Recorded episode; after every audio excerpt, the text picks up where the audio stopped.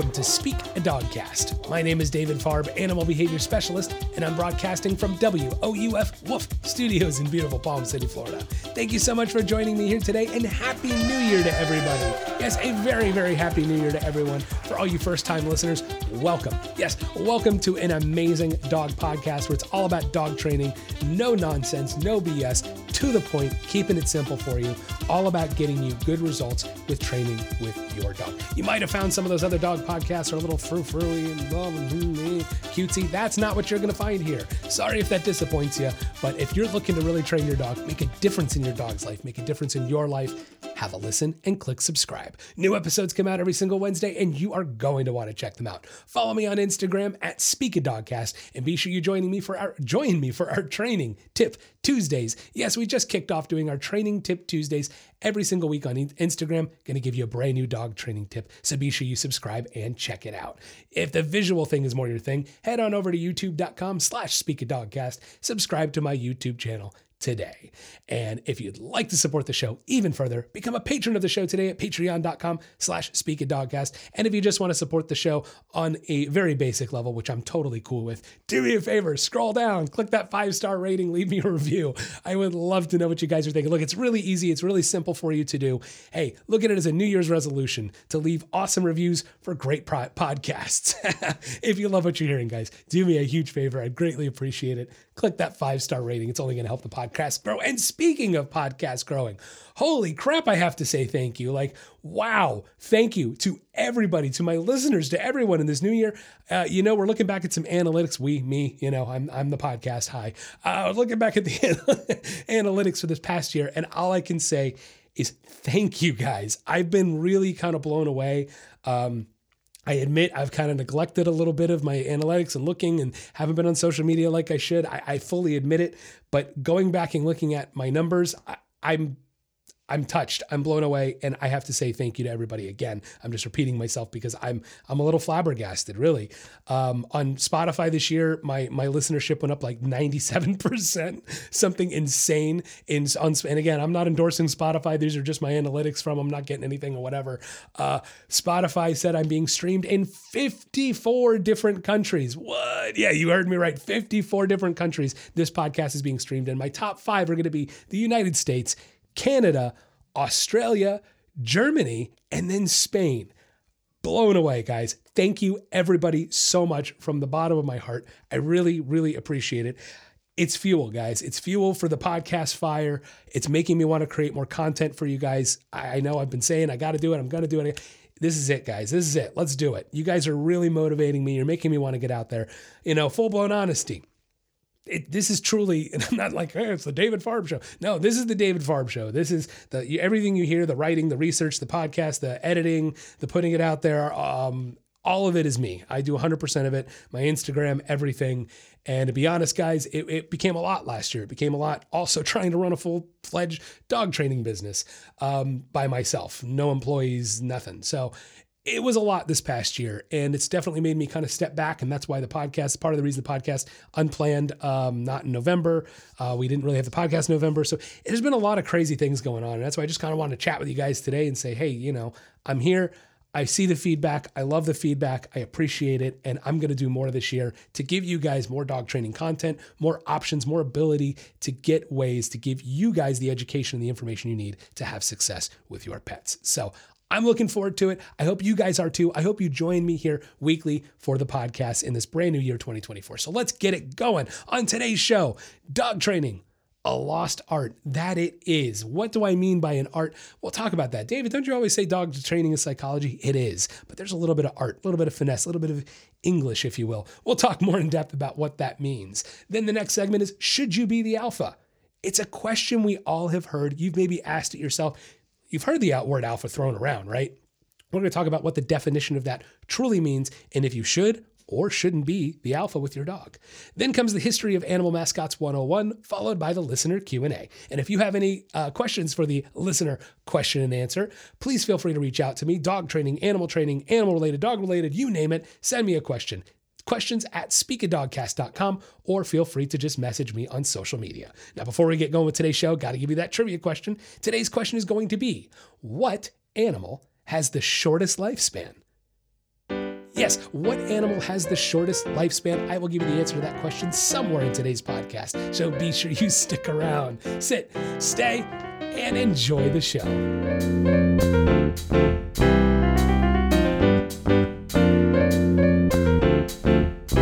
Next on Speak A Dogcast, dog training, a lost art. Yes, dog training. I always say, look, normally, right? I always say dog training is science-based, and it is. Don't get me wrong. However, there is definitely a feel side, especially, I believe, to dog training versus like training exotic animals or, for that matter, any other species on the planet. I truly believe there is a difference in working with a dog than working with anything else. And there's a reason. There actually is a very, honestly, a very scientific reason for this, right? It goes back to the thousands upon thousands upon thousands upon thousands upon thousands of years ago that we first started domesticating dogs, leading all the way up to this moment in history where we are now. We spent a long time domesticating the dog. Look, guesses are roughly somewhere between thirty to forty thousand-ish years ago. Uh, that number has actually gone up a bit, right? It used to be believed somewhere between twenty and thirty, and we've been able to prove, again, through science, we're more like at the thirty to forty thousand year mark. So, holy crap. thirty to forty thousand years we've been domesticating the dog to get the product we see today. And what's fascinating is roughly about eighty to eighty-five percent of dog breeds that you and I know today did not exist one hundred fifty to two hundred years ago. That's right. You can actually thank the Victorian period. Uh, of course, period of time where we had a lot of people, wealthy, wealthy aristocrats, a lot of wealthy people with a lot of money and a lot of time. This is, again, a period in history where technology is getting better. Unfortunately, a lot of servants, things like that, where they had the time to have hobbies. And then one of the newest, most fascinating hobbies for everybody was dog breeding. Yes, dog breeding. So really kind of interesting that majority of the dog breeds today did not exist even just two hundred years ago. Um, so with that said, we've done some interesting studies on dogs and human beings. And the fact that dogs have this almost built-in, well, it really is, built-in and inherent need and want to please humans, work with humans, be with humans, have humans as a part of their pack. Uh, I'm not going to talk through the whole study today because I've said it so many times on the podcast before because I love it. It's one of my favorite studies. But basically, they did a study with wolves and dogs to find that a wolf will not look to a human for help in a moment when they need it, when they can't figure out a task, when they can't complete something and they can clearly see um, they can't get to it. Doesn't matter. They won't ever look at a human for help. The dog will. Within thirty seconds, usually, within thirty to forty-five seconds, normally the dog will get frustrated, realize they can't accomplish the task, and look at a person in the room for help. Something unique to dogs. Yes, uh, there really are no other animals that will do this. Now, we could get into the argument of really highly, highly intelligent animals, self-aware animals, but guys, that's such a small percentage of the animal kingdom. That's not what we're talking about. We're talking about on the whole, the vast majority of animals on this planet. And the reality is dogs are one of the few. For that matter, how many of you are hanging out with apes? You know what I mean? Like, we don't have those relationships with them for a multitude of reasons. Dogs, on the other hand, we do. Reason being is we created that. It's kind of like a mind, it's, it's a little bit of a, a mind thing, if you will, that we actually genetically over thousands upon thousands upon thousands of years and breeds and thousands upon thousands of breeds. And all of a sudden we have this thing, this creature that wants to look at us for help, that wants to be a part of us. It's incredible. I mean, it really, it's incredible when you think about it, that human intervention and human breeding has literally created this genetic thing, this trigger, this blueprint. I mean, evolution is fascinating, isn't it? And we we essentially sped up evolution because we could uh, with these dogs and breeding and selective breeding. And it's not really evolution when you think about it because it's very selective uh, on what we were looking for, what we wanted. So, fascinating stuff.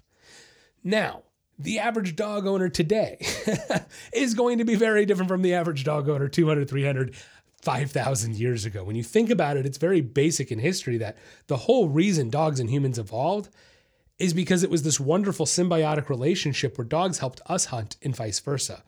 You know, at one point, thirty to forty thousand years ago, some wolf somewhere decided to come over toward a village and, hey, what's going on? And all of a sudden a human went, hey, what's up, buddy? You want a steak? Threw the wolf a steak. Next thing you know, the wolf comes back the next night with his wolf buddy.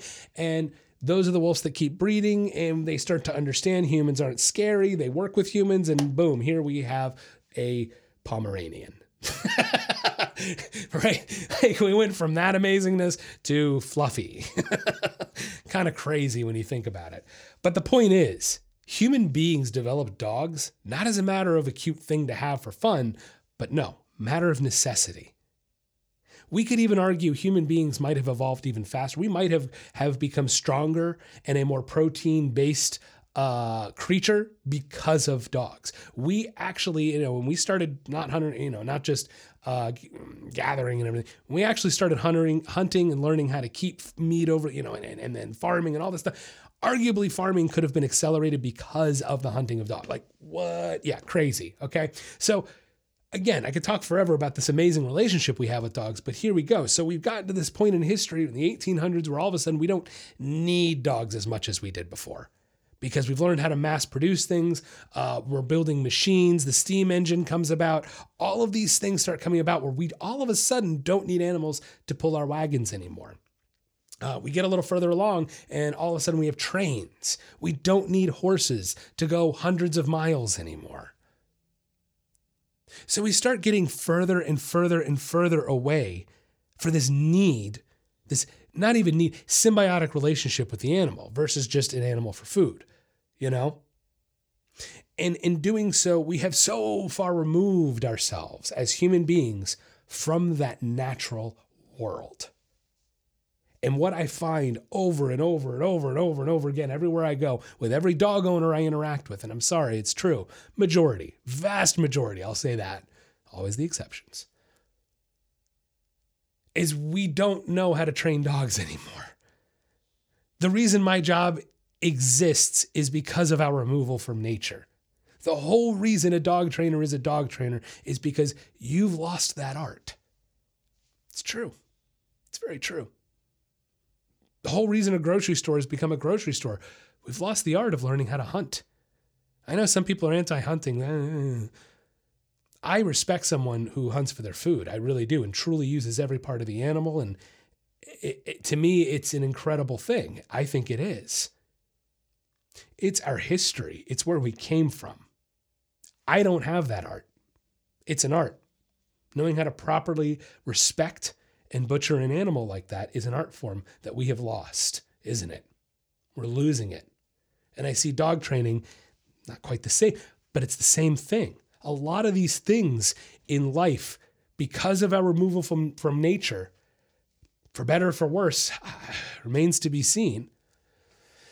Time will tell and history will tell, but I don't know, guys. I don't know. This is part of the reason I do love my job a bit, and, and I love being able, just my own dogs even, you know, just having my own dogs, it reminds me a little bit. Going out on hikes, and sure, it's not hunting, it's not having to do all those things, but I like getting back to nature and reminding myself where I came from, where you came from, where we all came from.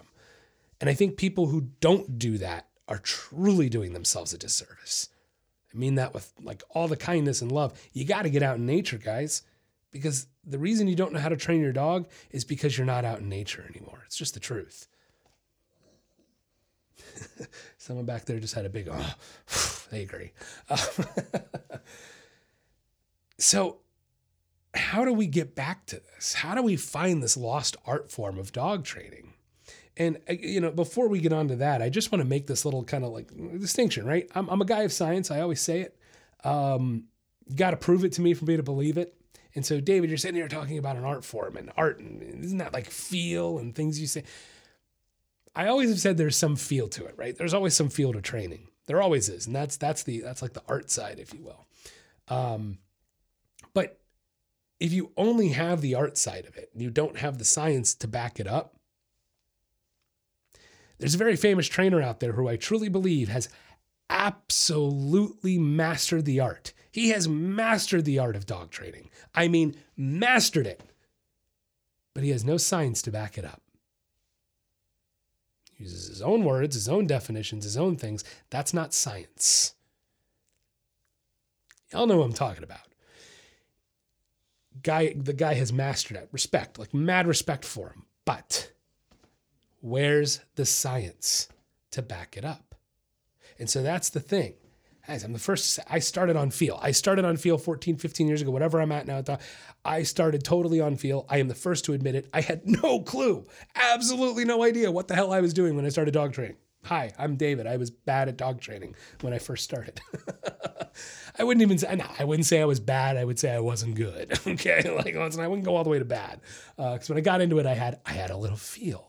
I had a little of the art side. I had a little bit of the eye for it. I was lucky. That's that genetic, whatever, built-in somethingness. My family used to be farmers once upon a time. And my grandfather on the other side wanted to be a uh, dairy farmer. So, hey, who knows? Who knows, right? That's that lucky little blueprint. We all get our own. We all, you know, everybody, you've all got something out there, whether you're, whether you're artistic with drawing, whether you're just really good with numbers, everybody's got that built-in something that's genetic somehow, right? So there was that. But that only got me so far when I started training, guys. It, it only got me so far. I mean, I'll never forget my very first client where we only got mediocre success with the dog because the reality was I didn't know what I was doing enough. I knew some what I was doing. We got some success, right? Like, that's cool. Uh, very, very first, and I'm talking very first client. Many years ago, I think I was charging twenty bucks. Uh, like, looking back, crazy. Uh, anyway, so you have to know what you're doing in order for the art In order to master the art, in my, well, right, the other guy's mastered the art, but missing the psychology side of it. He, and that's the thing. He's not missing all of it. He's not missing all of the psychology side. He's just missing a really good chunk of it, in my opinion. And that's why he's really good, because he has a little bit of the psychology to back him up. Just his own B S gets in the way. Um, just my opinion, my humble opinion. Um, so, how do you master the art of dog training? Guys, it's the same way you master anything. You have to go out there and do it twenty thousand times. I'm serious. You have to go out there and do it twenty thousand times. And a couple thousand of those times, you're going to fall flat on your face and fail. You got it. Your dog is not going to be perfect. You have to get out there and fail five thousand out of those twenty thousand times. I'm just telling you right now, because without that failure, you will not learn. You won't. I want you to have the successes, but man, you will not learn how to gain those true long-term training successes. You will not master the art form of dog training without failure. And I think that's a big thing to note for the average owner. Get out of your own way. Get out of your own way and let yourself fail. Let your dog fail. It's not going to be pretty. You're not going to like it in the moment. But what I want you to do is go, okay, we failed there. What could I do differently next time? Did I miss something? Did did he hone in too fast and I wasn't controlling his focus? Was I even was I even talking? Did I even try to redirect his focus before we even got to that trigger? I saw the trigger and my first thought wasn't to... Re- if you're not thinking those things, you'll never master this stuff. You'll never even get an art degree in it. You know, I'm kidding, artists. I'm kidding. All right? You see what I'm saying here? You have to be able to look at your failures as a way to find success. And I think that's the biggest thing that most owners don't do, especially when I'm around or another professional's around. You guys really don't want to fail in front of us. And I get that, but that's that's why I'm here. I'm here to watch you fail, to tell you what you're doing wrong, to tell you what you missed, to tell you you could have reinforced that behavior. And you go, oh, now I see it. Yeah, it's really hard to see yourself something. You know what I mean? Like, you can't just step outside yourself and watch what's going down. So you can't always see even what your failures are. And that's why, hi, my name's David. That's why I'm here. Uh, that's why other behavior specialists, other trainers, that's why we're here, guys, because you can't just always watch yourself and know exactly what you're doing wrong. You can't do it. It's impossible. Um, I, I tell people, you know, if you've got a spouse or a roommate or kids or whatever living, if you have anybody else that lives in your house with you, to me, that is always such a golden ticket, because I can go, look, you guys got to be buddies.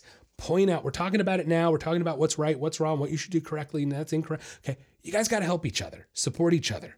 Tell somebody when they're doing it wrong, tell them how to do it right. Well, don't tell them how to do it right. Let me do that. Uh, that that'll cause a fight, especially between spouses. Um, all right, so uh, it, creating an art out of dog training takes repetition more than anything. Just being honest, takes repetition more than anything. Knowledge, understanding comes first. Okay. Once you have that knowledge and understanding, then you have to apply it, because once you can apply knowledge and understanding without knowledge and understanding, right, I'm going to do it over and over and over and go, I don't know what I'm doing wrong. Uh, but with that knowledge and understanding, I can do it over and over and go, ah, six out of ten of those were not so good. Let's fix it. Next ten reps, hey, look at that. We're five out of ten, not so good. Now, hey, look at that, only four out of ten, okay?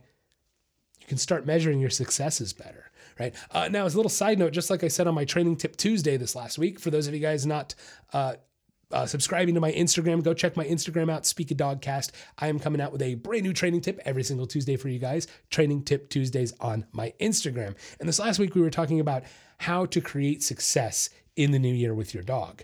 And look, one of the one of the tips on there is very important. Keep a training log. You know, I was just talking about you see seven or six, you know, you see your successes uh, go up and your failures go down.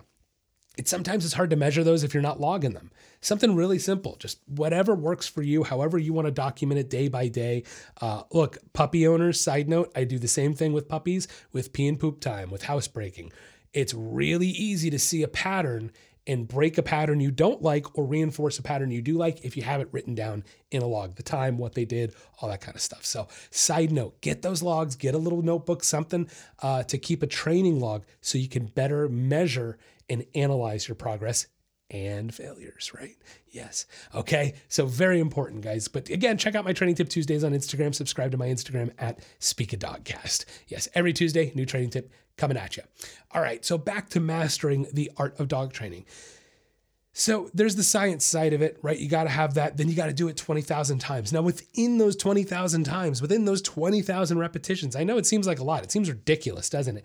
Uh, uh, look, I, when I first started training, or excuse me, when I first started the podcast, Um, I had a number. I kind of tried to multiply it over the years and roughly how many dog hours, knowing, knowing how many dogs I had in the house per year, uh, my experience at the show, experience volunteering, whatever.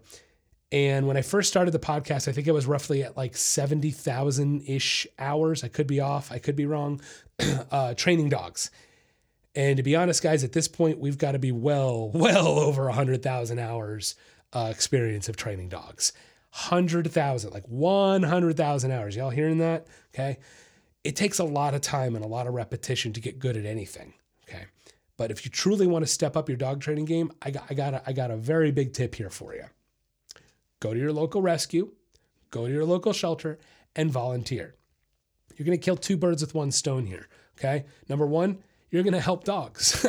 Yay. You're helping your local shelter. Everybody's happy. The dogs benefit and you're going to benefit as well. I want you to talk to them. They say, hey, look, I've been training my dog. I really want to work on my training skills. They might, a lot of, a lot of uh, places have dog trainers on staff or dog trainers that might come in once or twice a week to work with people, work with the dogs. They might be willing to teach you a lot. Number one. Okay. Number two, you're getting to see all different kinds of dogs, breeds, sizes, personalities, everything, you name it. You're going to get to work with so many different dogs and it's going to teach you a lot about learning how to handle them, learning how to read body language, um, all these different things. And it's going to give you the opportunity to help better their lives as well as get some insight into your training. Okay. Even if it's something as simple as taking the easier dogs out for a nice walk, it's going to be huge for them. It's going to be huge and it's going to be great for you. And eventually we can start teaching those dogs how to walk better on leash, making them more adoptable.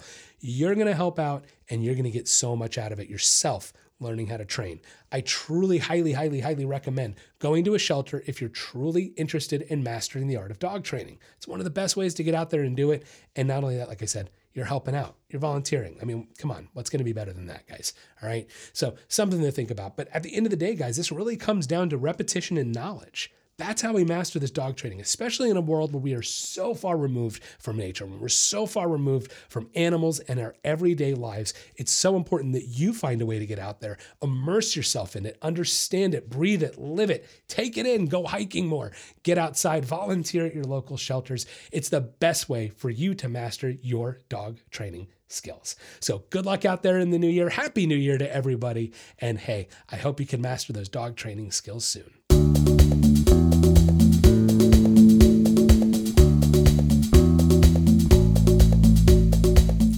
Of your dog barking all the time? Or maybe you want them to stop jumping on people when they come over. Or does your dog take you for a walk instead of the other way around? Well, we can help. At The Nature of Training and Speak A Dogcast, we are committed to improving the relationships and lives people have with their pets. No matter what behavioral issue you are experiencing, from an unruly puppy to more severe issues, we can help. Our virtual training programs are catered to you and your pet and create a training plan that gets results. For more information, you can check out our website at w w w dot the nature of training dot com or find us on Facebook or Instagram at Speak A Dogcast. With the ability to connect, teach, and train with pet owners around the world, together we can make a better home for our furry friends. The Nature of Training and Speak A Dogcast, helping you achieve success with your pet.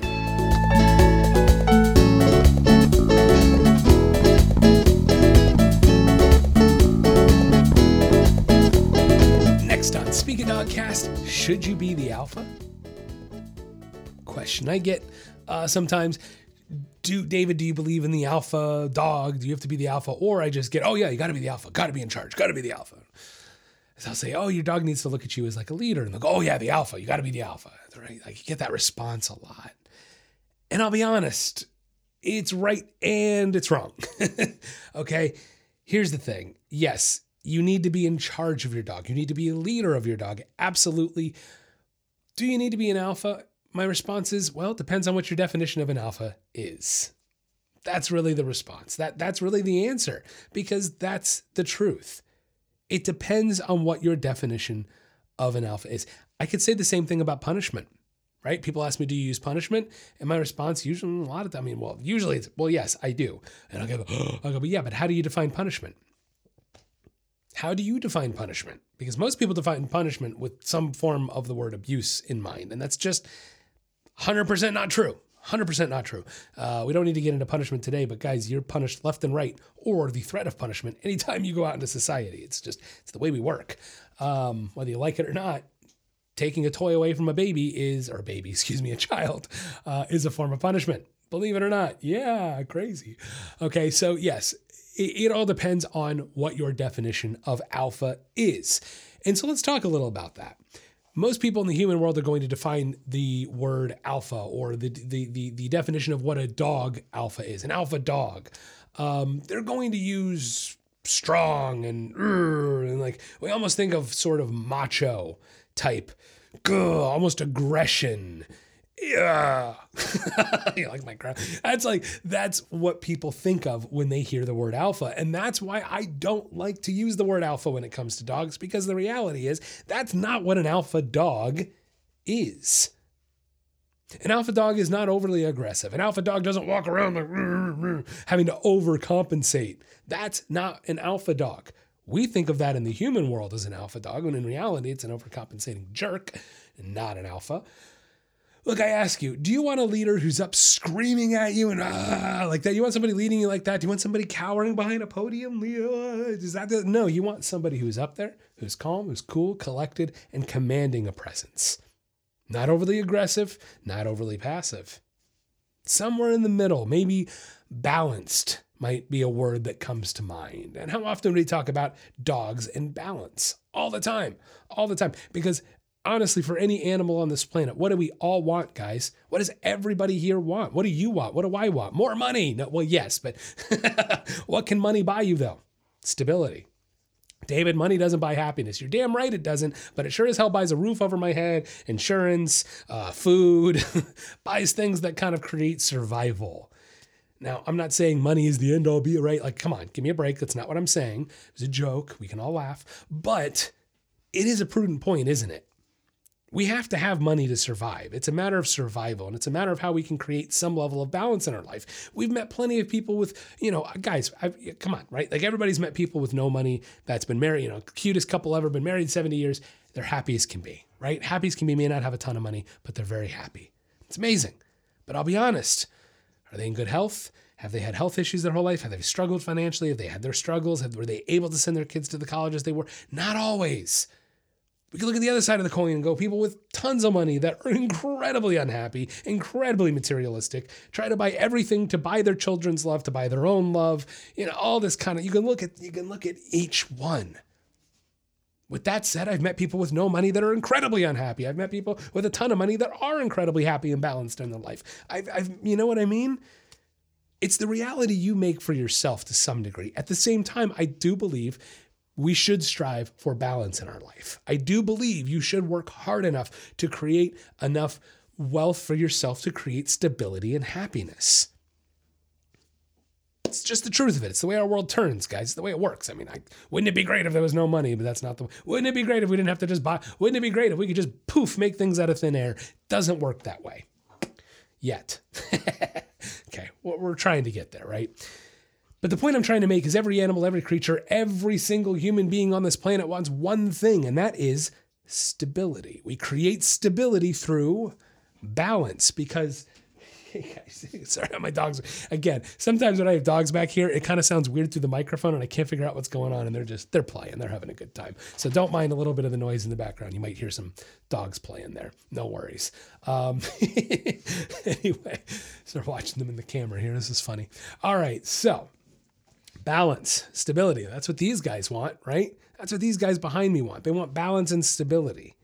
And so if dogs want balance and stability, how do they create it? Well, they create it through a hierarchy. We've heard of this. And I know there's people out there that will argue, domesticated dogs don't operate in a hierarchy. I call bullcrap on you. You don't know what you're talking about. I see it every day in my home. Guys, if you have multiple dogs, all you have to do is watch the way that they go to the front door. What? David, what are you talking about? When the doorbell rings, watch the way your dogs go to the front door because there's a dynamic. You'll see it. One will be first, then one will follow, one will be the backup. You know what I mean? There's a dynamic, and they will almost follow that dynamic every single time too, because why? There is a hierarchy and a dynamic in your pack. Now, I hope for your sake, you are at the top of that hierarchy with your pack. There's the alpha we talk about. Now, what is an alpha in the dog world? We'll get to that in a second. But the reality is, guys, I don't I don't care that this is domesticated dogs behind me. For lack of a better phrase, my dogs know their place. Their place is being a happy, awesome, fulfilled dog. They get exercise, they get playtime, they get toys, they get all kinds of socialization. My dogs have an awesome life, but guess what? I'm in charge because that's healthy. It's not healthy to have a dog in charge of you. That's not the way they're wired because they can, you're you're different. Like we're different, we're smarter, we control. The the real the real problem is human beings control so many aspects of a dog's life that they can't, like opening and closing a door, for example, feeding, for example, that the problem is there's always this battle for control because you're always going to control certain things, but your dog's going to try to control others if they're trying to control you. And then you get this constant fight for control. And that's where we get a lot of these behavioral issues that we get. So yes, is the answer to the, to the name of the segment. Yes, you need to be the correct definition, right? This is the asterisk. The correct definition of what an alpha dog is. Yes, you need to be that type of alpha to your dog. But I don't use the word alpha because it just gets so misconstrued in the human world and people just flat out don't understand what it means. Go back to that example of what does a leader look like? A leader should be calm, cool, collected, but not hesitate to lay down the law. Um, you know, my mom was actually pretty good at this. It was... It was hard to make my mom upset growing up. Thank goodness I didn't want to do that. I didn't want to make my mom mad growing up. And she didn't get mad often. Why? Because I didn't want to make her mad. My mom was so good at, th- she was so good because she was, you know, my mom was very, she was affectionate. She was, my parent, both my parents are very loving, right? Okay. But man, there was a line. My, we're, we're best friends until you do something wrong. And not best friends, because we weren't. They were still the parent. I was the kid. Hierarchy. What? Weird. I knew my place as a child, because why? I was a child. I, my brain's not developed enough to make good decisions. People think that these things back here, that have an even smaller brain than a four-year-old child, they think they're better at making decisions than a four-year-old child. Isn't that crazy? They think they should, that their dog should run them in... Okay, the other segment today where I talked about the French bulldog example uh, online, the, the social media with this French bulldog, and someone commented, your dog, own, yeah, your dog probably owns you because this dog is scratching, they're encouraging. They said, your dog probably owns you. And you know what the response was? Yep, proud of it. I find that really sad, really sad that people are proud that their French bulldog owns them. How cute is this? It's going to get me likes. Oh, guys, you shouldn't just be the alpha of your dog because, ooh, you should be, it's not like a masculine problem. No, it's because this is the way dogs are wired. And the fact that you let your dog walk all over you means you're actually making your dog anxious and giving it behavioral problems. So to me, sorry, you ready for it? That's passive abuse. Is it not? You're knowingly allowing that dog to practice bad behaviors and you're not doing a damn thing about it. What do you call that? I don't know. Mm. So I know this alpha thing, like, guys, it's not a matter of like, you need to be mean to your dog. It's you need to be balanced to your dog. Your dog needs to have rules, boundaries. Okay. Like the reason my dogs are sitting here so chill is because they've had some exercise this morning, right? Walk. We're good. We're happy. We're all, all gravy here. And they played a little, and then they laid back down and relaxed, but they're not out of control. They're not bouncing all over the place. They're not slamming into the walls. Their tails aren't going so hard that they're they're literally ripping the end of their tail up because they're so freaking, oh, he's happy tail. No, that's anxious tail, guys. That's overexcited tail. That's not balanced, healthy dog tail. No, it's happy tail. No, it's not. Because you're not giving your dog enough leadership to make them feel comfortable in their own skin, guys. That's what's happening here. Yeah, truth bomb. People don't... It's funny, like, my wife and I kind of joke about this because she has a very personal job, right? It's people's taxes and people's... You know, she deals with very personal stuff that I don't, you know, that's that's her world. And on the other end, I deal with very personal stuff. A dog. The funny thing is most people don't have an, a, a heart attachment to their money. There's definitely an attachment, an emotional component, but it's not this like heart glued to the money for most people. But their dogs, on the other hand. So when I deal with something like a dog and I have to like literally go in and tell a person that doesn't think they're doing anything wrong and they think it's the dog and I have to go, you're literally doing everything wrong. Oh, it's tough. These per- jobs where you have to deal with people's personal lives are tough. And there is very few things more personal than a family pet. You know, love my dogs. I get it. Someone told me I was being, I, I get it. But at the same time, like, you know, there's a problem, you know, in your heart, there's an issue. And I hate to say it, but most of the time, guys, most of the time when I walk in, it's people not providing enough leadership to their dogs, people not providing enough structure to their dogs, rules, boundaries, discipline, and affection. It's just all the secondary. It's just all affection. There's no anything else. That's what being an alpha dog truly means. Providing the balance of all of that structure, rules, boundaries, discipline, all that good stuff with the balance of the affection. I can't just give my dogs affection all day and expect them to be perfect. It's never going to happen. If I don't exercise, stimulate. Exercise is, by the way, guys, exercise, walks, that is structure. That is rules. That is boundaries. It's not all of them. It's not everything, but that is a part of it. People discount so much what a walk truly can be for a dog. Okay. Being an alpha means walking your dog. Being an alpha means structure, rules, boundaries, discipline. Being a dog means not letting your dog have a free-for-all all the, all the time. Being an alpha means not letting your dog jump on people. Being an alpha means not letting your dog bolt out the door on you. Being an alpha means not letting your dog demand things of you, bark at you, tell you when it's time to go out, tell you when it's time to eat, tell you when it's time to do this, tell you when it's time to do that. That's not a balanced dog, and that's not what an alpha. You, you're not an alpha if your dog are doing if your dog is doing all of these things. Again, I don't like the word alpha. I'm just going to reiterate it because it connotates aggression. Nah, it's cool, calm, and collected. When my dogs are thinking about being bad, I'm going, hey. That's usually all it takes. And then once they stop, cool, we're right back to it. Hey, good boy. I said, good boy. See, I can sound like a fool, just like the next person with my dog when I'm affectionate with them. But can you discipline and create structure for your dogs just like I did? Think about it, guys. Call cool, calm, cool, collected. That is an alpha dog with the affection too. Like, I don't know how many of you guys, I'm not, not that old, but at the same time, I'm getting older. um, my parents gave a lot of tough love and I'm so freaking grateful for it. Uh, they weren't too tough. They weren't sometimes maybe, sometimes maybe, but I'm so much, I'm happy they went a little too much than too little. Just, that's the truth. Grateful for it. I don't know how many of you guys out there had parents like that, created a nice balance of discipline and affection. And the funny thing is, guys, if you create the right amount of structure, the right amount of rules, the right amount of discipline, what you'll discover is all of a sudden you don't really have to use discipline. Pa- parents, how many of you out there have like really good kids? I mean, right? Like you got a fifteen year old that's just awesome, plays by the rules, gets good grades, listens, doesn't party on the weekends with their friends. That was me. I'm being honest. Like that was me. Until maybe my senior year, I had a little more fun, but still very within reason. You'd be shocked. Um, like we were really good kids. And why? I had respect for my parents. I really did. I had a lot of respect for my parents because they did the discipline stuff right to begin with. And then it became a lot more affection.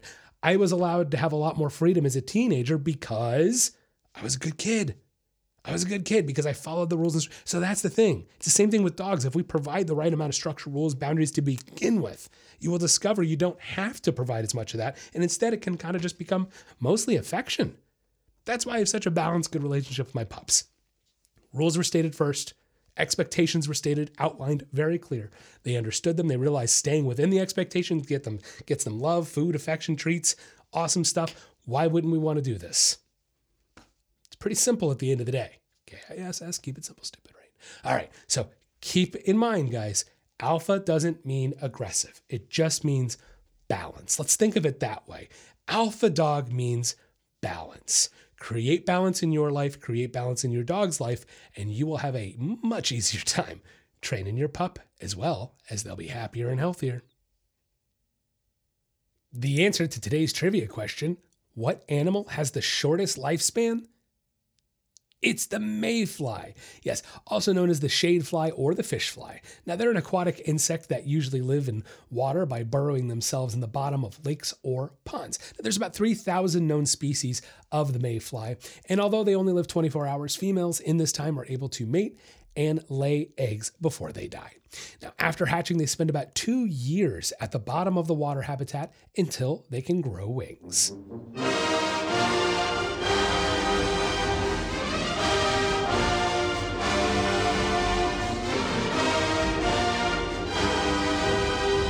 Next on Speak A Dogcast, it's the History of Animal Mascots one oh one. Today, we'll be talking about Florida A and M. A historically black university, Florida Agricultural and Mechanical University, or more commonly known as Florida A and M, was founded in eighteen eighty-seven. Now, the school was founded in Tallahassee, Florida, where the state's largest African-American populations lived at the time, and also a reference to the town's unfortunate past in the slave trade. Now, the school was founded as the State Normal College for Colored Students, then became the State Normal and Industrial College for Colored Students, and finally in nineteen fifty-three, the school changed their name to the current one, Florida Agricultural and Mechanical University. And like most colleges and universities, uh, Florida A and M went through a few mascot name changes over the years. They had a few different animals represent the school. Uh, at one point, they were the Wildcats, like their rival, Bethune-Cookman University. And then in the nineteen forties, they were the Pink Flamingos. Not exactly a very intimidating mascot, is it? No. So the final choice was definitely something to be feared, though. The current mascot is the Rattlers. Yes, a reference to an Eastern Diamondback rattlesnake. Now, the thing is, the rattlesnake, the rattler reference, actually might have been a reference to two different things. Now, firstly, there was an all-black infantry regiment that served in World War One. They were the three hundred sixty-ninth regiment, and by the time they had made their way over to France, their commanding officer, Colonel William Hayward, he had named them the Black Rattlers. Now, there's another association with these scary serpents. Yes, the school itself was once founded on an old, or excuse me, was founded on an old slave plantation owned by William Pope Duval. Some of you might recognize the name Duval, as he was previously a serving governor of Florida, and Jacksonville's Duval County was named after him. Now, when the school moved into the old plantation, there was a bad infestation of Eastern Diamondback rattlesnakes, hence the name Rattlers. Now, over the years, the school and the students were heavily involved in desegregation efforts and committing to offering a college education for all.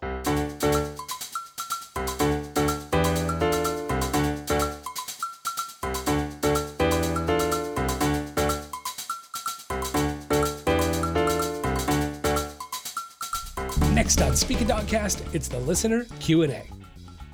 The first question today comes from Emily from Lynchburg, Virginia. Emily says, how do you get a dog to stop jumping on guests that come over?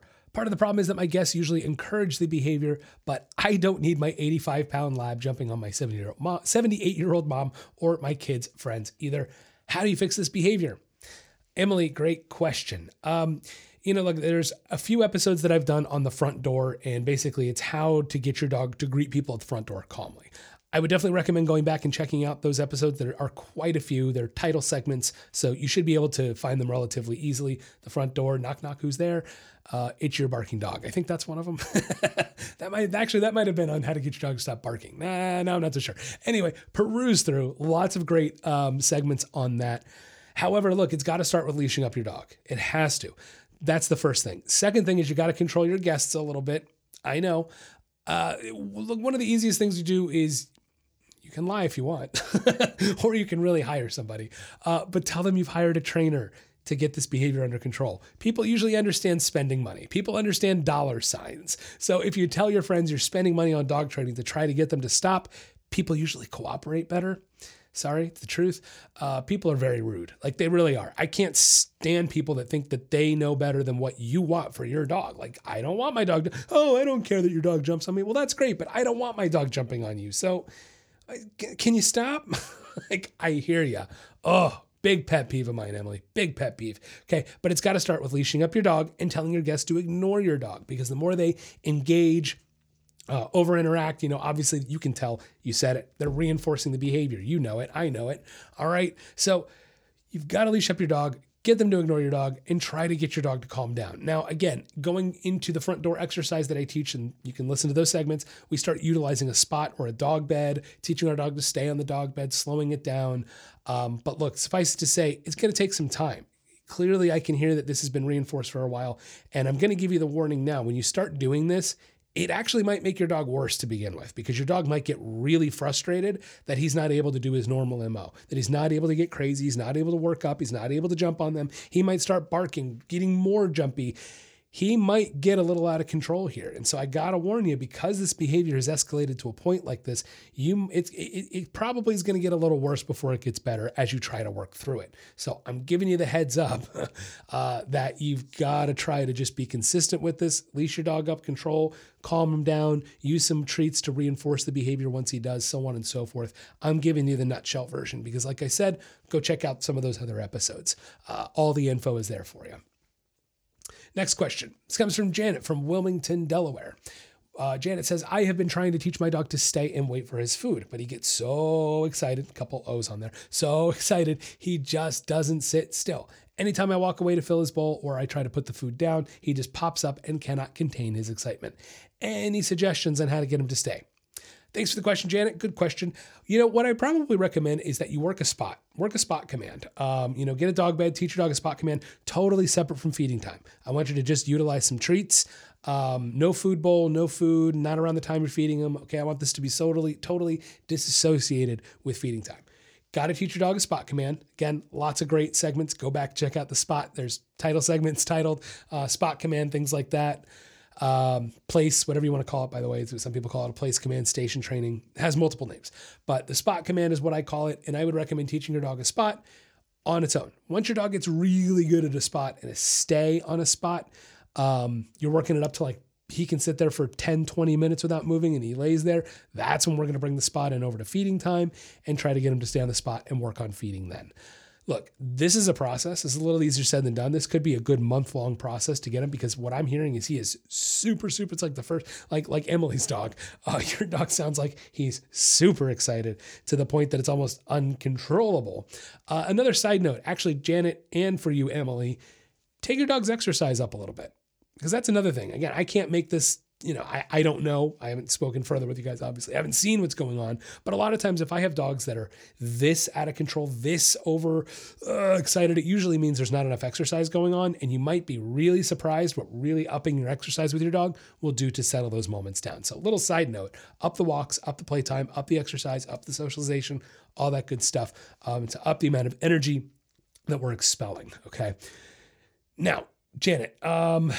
like I said, you got to teach the spot command independently, and then we're going to bring it into feeding time, sit, stay on the spot, trying to go to the food. Now, first time you do move it over there, I would highly recommend having a second person help you out if you can. Leash your dog up on the spot, and then I want that person to just stay there stepping on the leash. And when you go get the food, that way if he pops up, he's not going to get, you know, you're not going to get off the spot. That person can redirect him to his spot. We're gaining success. Because the problem is if he pops off that spot the first time you feed him and he's right back to that overexcitement, it's going to be tough to get that all back down again. So just a little side note there. But honestly, Janet, work a spot command on its own, independently of feeding time, away from feeding bowl, away from all that kind of stuff. Okay. Get that really solid to the point that you can walk away and your dog continues to stay there for ten or twenty minutes. Once you get it to that point, we're going to bring it into the feeding area, have a friend help you out, leash him up. You walk away, go get the food. That way, if he does get up, your friend is there with the leash, can redirect, your dog doesn't get off of it. Keep going. Okay. Uh, then once you go, and I hadn't gotten to this, once you set the food down, your friend is still stepping on the leash. So when you set the food down, your dog continues to stay. Another option is to just tether your dog to something very, very, very, very, very, very, very sturdy and heavy. Please be careful when you tether your dog like that. Be sure you understand what that means and what comes with that. So throwing that out there, that's why I, I prefer to have a second person helping you out. Because also, no matter what you tether him to, that can't redirect him back to the spot, you know. Uh, food for thought. Anyway, good luck out there, Emily. Good luck out there, Janet. I hope you guys have some success uh, with working with your dogs there. That's going to wrap up the podcast today. Thank you so much for listening in. If you haven't clicked that subscribe or that follow button, do so right now. New episodes come out every Wednesday, and you're going to want to check them out. Follow me on Instagram at Speak A Dogcast, and join me there for our brand new Training Tip Tuesdays with a new dog training tip every single Tuesday. If the visual thing's more your thing, find my YouTube channel at Speak A Dogcast, and you can become a patron of the show today at patreon.com slash Speak A Dogcast as well. If you love what you're hearing, do me a favor, scroll on down, click that five-star rating, or leave me a review. I want to thank my patrons, my pup supporter, Ragula Wright, and my dog friend, Maureen Croson. Have a wonderful week, and don't forget, get out there and walk your dog.